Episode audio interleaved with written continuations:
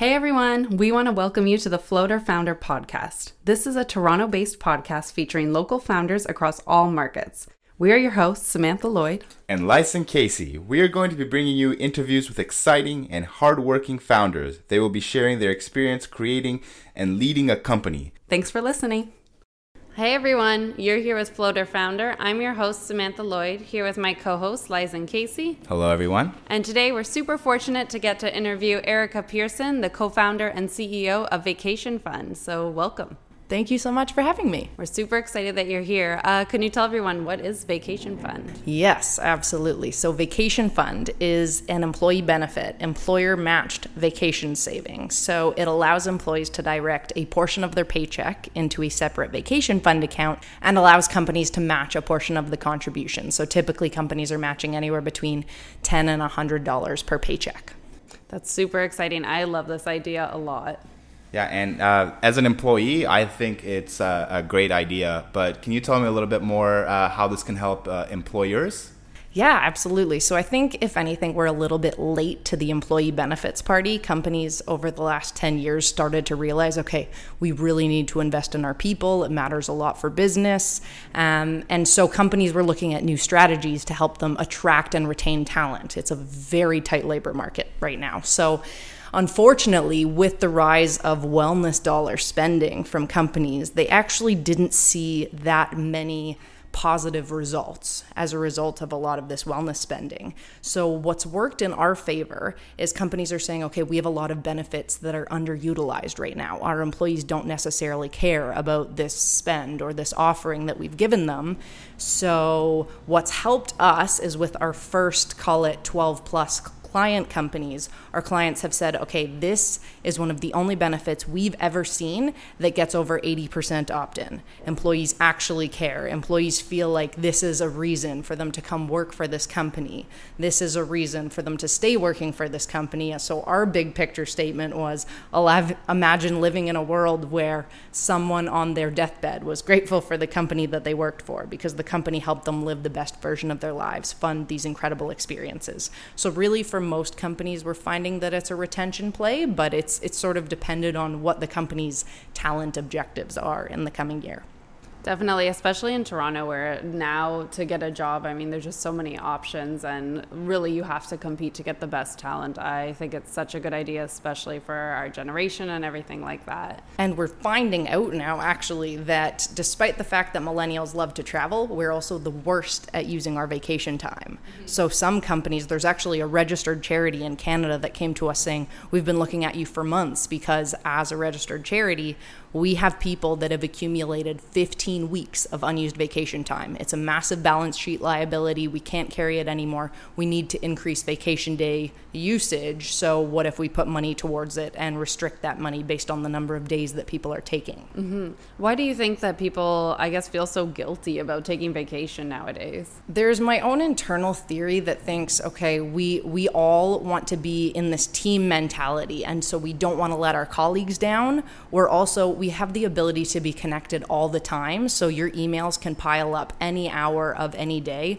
Our generation also got called entitled very early on, right? An entitled generation expects everything. Um, and so I think people are trying to work against that impression and say, well, I'm not entitled. I haven't worked here for enough years to use my time off. So I think it's self imposed guilt a lot of the time. Have you encountered any challenges uh, trying to kind of tell your uh, benefits to companies and kind of like how do you go uh, how do you go by that how do you tell your story uh, the right way to one of your clients yeah, so I think the story starts very organically. Like, we really did just initially want to help people save for their travel goals. But then I started asking people, what prevents you from going on vacation? And 50% of people said, I don't have the budget. And the other 50% said, I'm hesitant to ask for time off.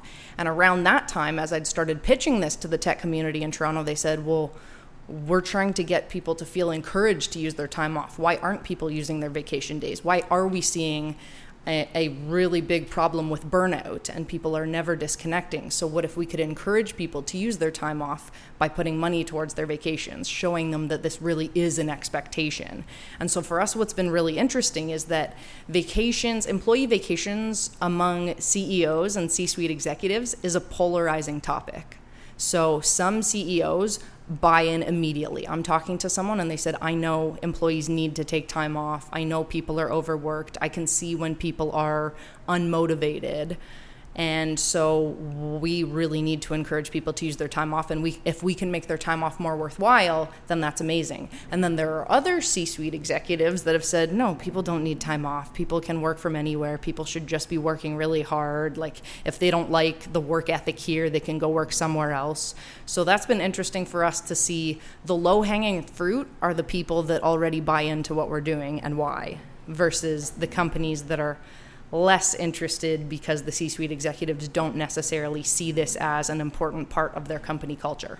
So, what first uh, inspired this idea? Were you a big traveler? Yeah, absolutely. I like to call my dad a millennial before millennials. So he basically he was a big saver. He saved and then allowed us to travel, but he really prioritized our family's finances on spending on experiences. So we often stayed in hostels. We did a house swap when we went to Australia. Like he found a frugal way to travel, but we took maybe 3 trips a year. So by the time I turned 22, I'd been to over 40 countries and then I saw people joining these bucket list platforms, and I thought, okay, that's incredible. People are setting and accomplishing goals. I love that. But one of the trips on everyone's list was a safari. And that's one of the trips that my dad didn't take us on because it's so expensive. And so my frugal mindset kicked in, and I said, I need to help people save for their travel goals or they're not going to get there. Like, how can I help get people to their trips? And then it sort of evolved from there to start solving other problems as well.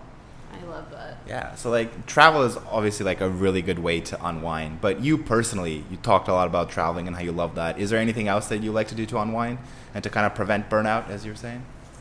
Um, I think I do try to take my evenings off as best I can and go home and cook dinner. I really do. I'm big into nutrition and now, of course, mindfulness and meditation and what role rest can actually play on our ability to sort of perform and accomplish things at work. Um, so, evenings off, cooking. I really like to spend time with my family. I really like to spend time with my fiance, who has been a big supporter throughout the startup journey. So, I feel like he just makes this process so much easier. So, spending quality time with him, even if sometimes it's a night of Netflix, I mean, sometimes that's necessary. Definitely. And as a founder, do you find that you're able to kind of disconnect when you travel or when you're remote, or are you kind of always connected, especially in this early stage? Yeah, I've, I've battled with that a little bit myself because I feel like this is something that I preach very often that it is important for people to disconnect. Um, but at the same time, being in the early stages of a business, I also never want my team to feel like I've let them down or dropped the ball on something. So I'm actually leaving for Italy on August 23rd. And I told my team, I said, I'm going to be fully offline for the first six days, and then I'm going to come back in, check if there's anything urgent, um, and and take it from there, depending on what's going on. So I'm I'm being very thoughtful about how I approach it. It is difficult especially as there's so much going on with an early stage company. Um, and I love it. I love it. So it's hard for me to force myself to disconnect, but at the same time, I talk about it a lot. I really do believe it's essential. Yeah. So a, a lot of the things is that uh, a lot of people look at it as the as taking time off and taking time for yourself is kind of a factor that will increase your productivity. Is kind of like an opinion, but it's not. There's a lot of hard science behind that. Can you talk a little bit about that and how the how like the numbers and actual statistics uh, play into this? Yeah, and I think we started looking into this even more when the World Health Organization really brought up burnout as sort of an epidemic, a really big problem. And so I started looking into what does burnout actually mean because in some people when they're incredibly stressed, symptoms manifest physically, right? Like people literally can have organ failure or limbs can stop working or a lot of different problems have come up based on people's stress. Stress is a big problem. Um, so when we started looking into what else burnout can mean in a less obvious sense, some of the definitions just mean like someone just lost their motivation. They were really excited about their job and now they're not. They're feeling overworked or they feel like they care less. There's so much on the go that they've had to convince themselves to care less so that they are less overwhelmed.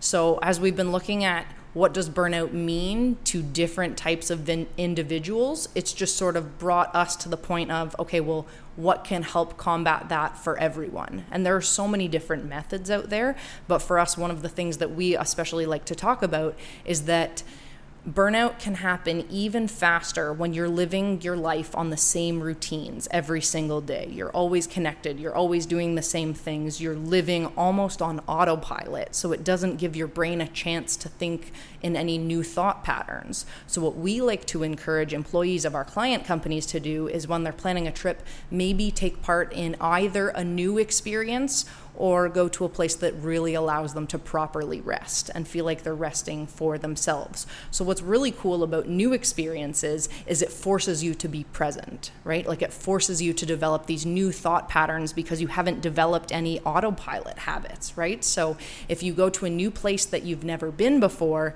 then everything's new. You're very present because you have no choice but to be. Mm-hmm. That's really cool. And also, if people have the opportunity to go somewhere and learn a new language or anything like that, meet new people, all of that is so healthy for you. Yeah, absolutely. Embrace a new culture, eat yeah. new food. And how do you encourage uh, your own employees on your team, and how do you kind of build, start building a culture around that early? Yeah, so I think for us, what's been really cool is that we've hired people based on our mission, right? Like help people live their lives to the fullest, help people feel encouraged to take time for themselves. Life is not just work. There is sort of a what we like to call work life integration. How can what you do at work support what you want to do away from work? And that's really what Vacation Fund is aligning employer and employee desires. So for our own team, we really tried to say, okay, when are we onboarding the next few client companies? What does our timeline look like in the next few weeks? And how can we encourage people to use time off based on what we are trying to accomplish? So I really try to encourage our team to say, we preach this every day. Figure out when you think it might make sense for you to go away. So, one of our employees took some time off over the holidays, and mm, Audrey it, on our team is going to go away in October because we've had a few bigger things come up for our September calendar. So it's really just trying to figure out hey, like we make this such a priority, we can't not take time off. So we have to figure out when it'll make the most sense and just be supportive. We one of the lines that we really like to use even for our client companies is there's never a perfect time to go away. Mm-hmm. There will always be things to do. There will always be things that come up, but we we truly believe in the need to disconnect and we truly believe in the need to experience something new and rest. So if we don't make time for ourselves how could we our, expect our clients and their employees to do that? And so i think hiring based on the belief in the mission has helped us work through any and all challenges because we we are all obviously every single one of us could be making more money elsewhere we're a startup on a budget like we're we're all being paid salaries but it's not what we could be making elsewhere we're bought into okay I want to take this chance because I believe in this company's mission. I believe that there is a place for this company in the future. And so I think that's really helped us believe in this bright shiny vision of the future and know that there will be challenges along the way, but I think I think everyone on our team has this growth mindset and this belief in the need for vacation fund to exist over the next 5 to 10 years that that's sort of helped us. And we always every time there's any sort of conflict and we discuss things openly as a team and we have disagreements of course but we just really try to bring it back to okay what fundamentally are we trying to accomplish and then discuss it from there so i think that just helps guide everything because that's one thing that we all know we have in common we believe in the mission together that's really cool. And um, when you were pitching your company early on to investors and at competitions, did you have this mission always in the back of your mind, or has this sort of come to be as you've gone on? Yeah, yeah. I think I think in the last year and a half we started framing it as help people live their lives to the fullest. But really, like when I was looking at everyone's bucket list trips and just saying, okay, I want to help people get to these new experiences, that to me was my own definition of living life to the fullest. Living life to the fullest to me means living a life of as many experiences as possible because we know that experiences make people happier than stuff does. So, how can we help people allocate and prioritize putting time and money towards new experiences? And then now the approach to sort of help people feel encouraged to do that has just changed, but the underlying sort of mission did not. What are some of the most uh, difficult challenges that you face when first starting Vacation Fund, and how did you overcome those? Yeah, I think it's really interesting when you come up with an idea and you've never technically, in the eyes of the people that you're pitching to, you've never accomplished anything. Like a first time founder is a tough spot to be in. And there are some venture capitalists that will only talk to someone that this is their second or third company, right? Like the idea of, I totally believe that failure teaches people so much. And we've had miniature failures along the way, but we haven't had a company that has full out failed before. So I think as a first time founder, getting people to believe that you are the person to bring this thing in the world into the world and you can actually pull this off and you can grow a team team and you can have enough money to keep surviving, I mean, you just have to execute, right? Like you just have to keep proving it. Um, so that's interesting. There are people that will love either you as a person or love your idea, but aren't necessarily sure if now is the right time. Like there is always so much doubt to overcome that can only be overcome by continuing to prove yourself. And how did you go about finding these investors who are willing to meet with a first time founder and things like that? I think a lot of it was a big networking game. And it's funny because in my capital markets days, I actually told my mentor on the RBC trading floor, I said, I think if I could network for a living, I would be in my happy place. And now I feel like that's my job. Um, so really, it was just, I mean, I was very grateful. And I know not everyone has the opportunity to do a friends and family round, but I, I was in a position to be able to put some money into the company myself. And then I was in a position to be able to raise a friends and family round to get us going and basically prove that we had a concept. And from there, I had actually taken part in Founder Institute so that I could meet a lot of people in tech very quickly and pitch to people every week for about three months. And so from there, I started doing monthly email updates, just updating people on what we'd accomplished, what we were trying to do in the next month, and some sort of ask. And the ask was sometimes for introductions to other people, or sometimes it was to potential users or potential clients. So I just said, okay, use my opportunities to build a network. And then from there, take that network and blast them with emails once a month to tell them what we've done already. Like keep proving ourselves, keep building the network and then it's just sort of grown from there and i just sent out our latest monthly email update this morning and today it goes out to about 400 people and we get maybe maybe 5% of people actually respond but about 75% of people are actually reading the emails which means we're on at least 400 people's minds once a month. So that's been incredibly helpful. That's how we got our first angel investor. Um, that's how we raised the friends and family round without really pitching anyone that's how we got a couple of our early clients as well, just people forwarding our email saying, What do you think of this idea? And uh, do you have any tips or uh, tricks for networking, or how did you go about and do it? And what's the best way to make a really solid network connection? What I really like to do is find opportunities where I can either pitch or present or share what we are doing and then give other people the opportunity to come to me. Like, I actually naturally, despite being loving what we're doing and really believing in our mission. And when someone comes to me and they're interested in what we're doing, I can talk about it all day long. But I don't actually feel like a true um, salesperson because I don't like walking into a room and just trying to individually sell to 50 different people. I know some people have the gift of doing that. I would rather find the opportunities where I can go up and pitch. And that was one of the things that I did actually love about Founder Institute. I could go up, pitch in front of some people, tell them what we're doing, and then it was a forum to get their feedback or have them say, okay, I'm interested, let me help you. And so I think giving other people the chance to come to me was my preferred method for networking. Um, but then there are, yeah, there are some people that just have the gift of sales. So they would approach it a little bit differently. But I think keeping people up to date. I don't. I don't remember who was the first person to tell me to do these monthly email updates, but I think that has fueled a lot of the growth of this company. Keeping people updated on what we've done because it always feels like we're moving slowly, but really, if we look back on our monthly updates from a year ago, we're blown away with how much we've accomplished. Right? Yeah, so. for sure. And how did you go about actually building the vacation fund product? And is it unique for each customer that gets onboarded? Yeah, so this was actually, I was thinking about this on the way over here. It was a very conservative Canadian approach. So I think some tech companies started with this idea and they just believed that, okay, we're going to build this thing and then the users will come and then we'll figure out who wants to use it. We took the, the sort of more Canadian conservative approach of let's build a scrappy manual version of this and then see if someone's willing to pay us for it. And then we'll figure out what has to be automated for it to be scalable. So when I onboarded the first sort of our first B2B client, I onboarded their 12 person team. It was 88 agency here in Toronto. I onboarded their 12 person team using a vacation fund branded typeform survey.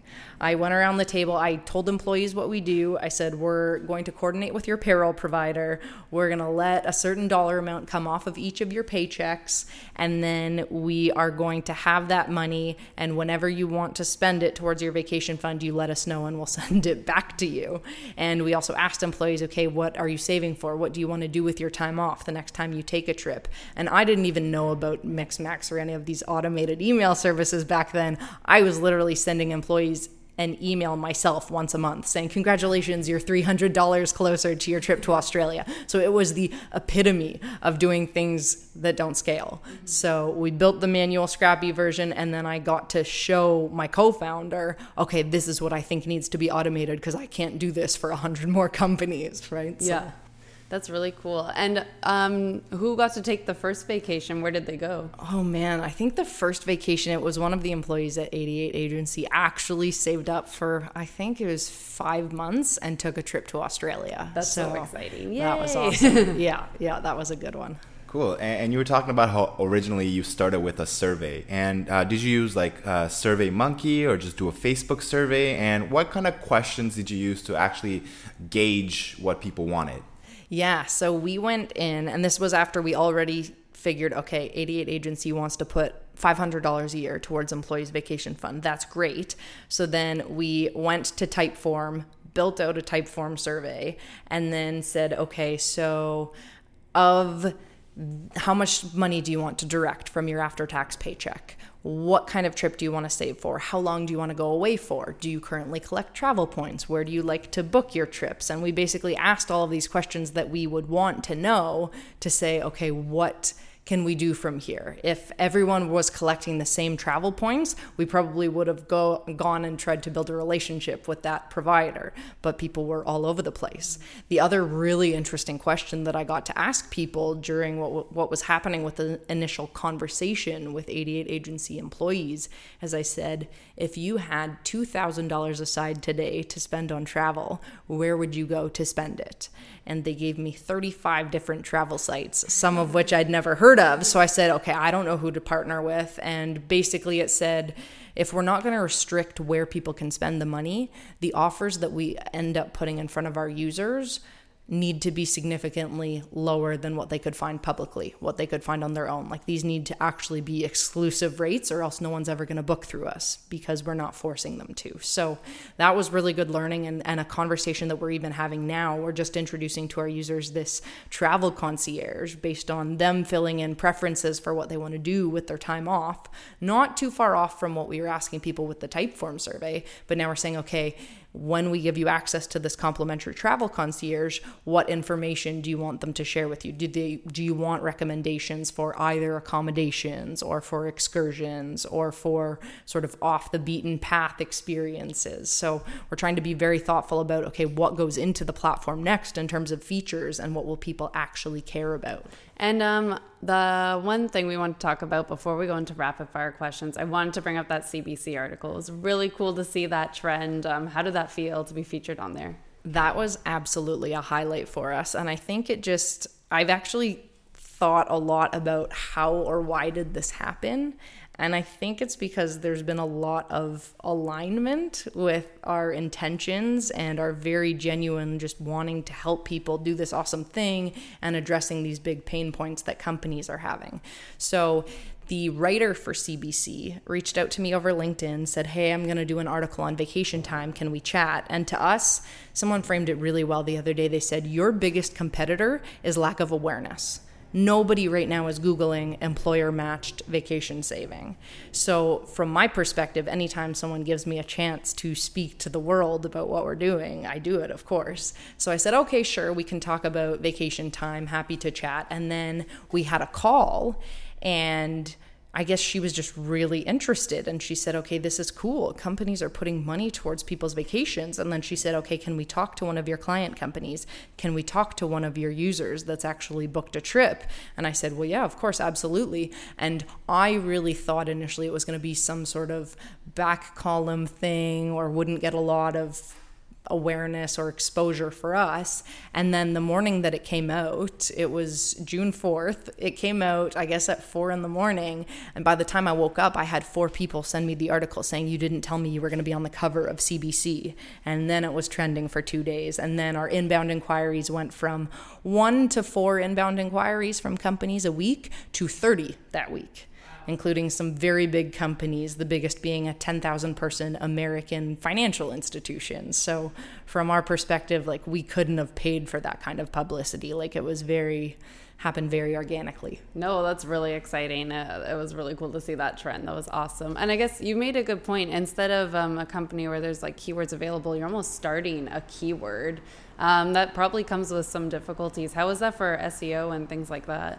Yeah, so I think for us, and I've even been testing, I'm not great at social media, but I've even been testing out different hashtags on LinkedIn, trying to figure out what gets the most exposure and what gets the most clicks and reactions. Um, for us, it's really okay, like what topics are people talking about that we're relevant for? So I've often been following like any of the topics of, burnout, vacation time, millennials, benefits, employee benefits, those kinds of things. And really, what's been interesting for us is thinking through what are people searching for normally that might actually find this interesting. So, if people are searching new employee benefits or innovative employee benefits, how do we get them to come across us? So, that's been a, it's definitely been an interesting challenge. So, it's great from the perspective of a lot of people are so excited about this that they've never heard of it that they want to implement it immediately. Um, but then there are other people that are like, oh, okay, maybe we need to see this proven out a few years over first before we could ever offer it. For rapid fire, what is your favorite spot in Toronto? Oh, I really like going home to my condo. I love that. Yeah, but I do love the Toronto Island. Like the day that I've spent out there in the last only one day in the last 3 years, that felt like a mini vacation. When you're not at home, when you're just out walking around, do you have a favorite street that you like to be on? Oh, favorite street. I think Queen Street has really evolved, and I'm biased because our office is there. Like, I live very close to there, so it's been interesting to watch that evolve. I also just obviously, of course, I love Distillery District because it sometimes it feels like you're in a different country or at least a different city.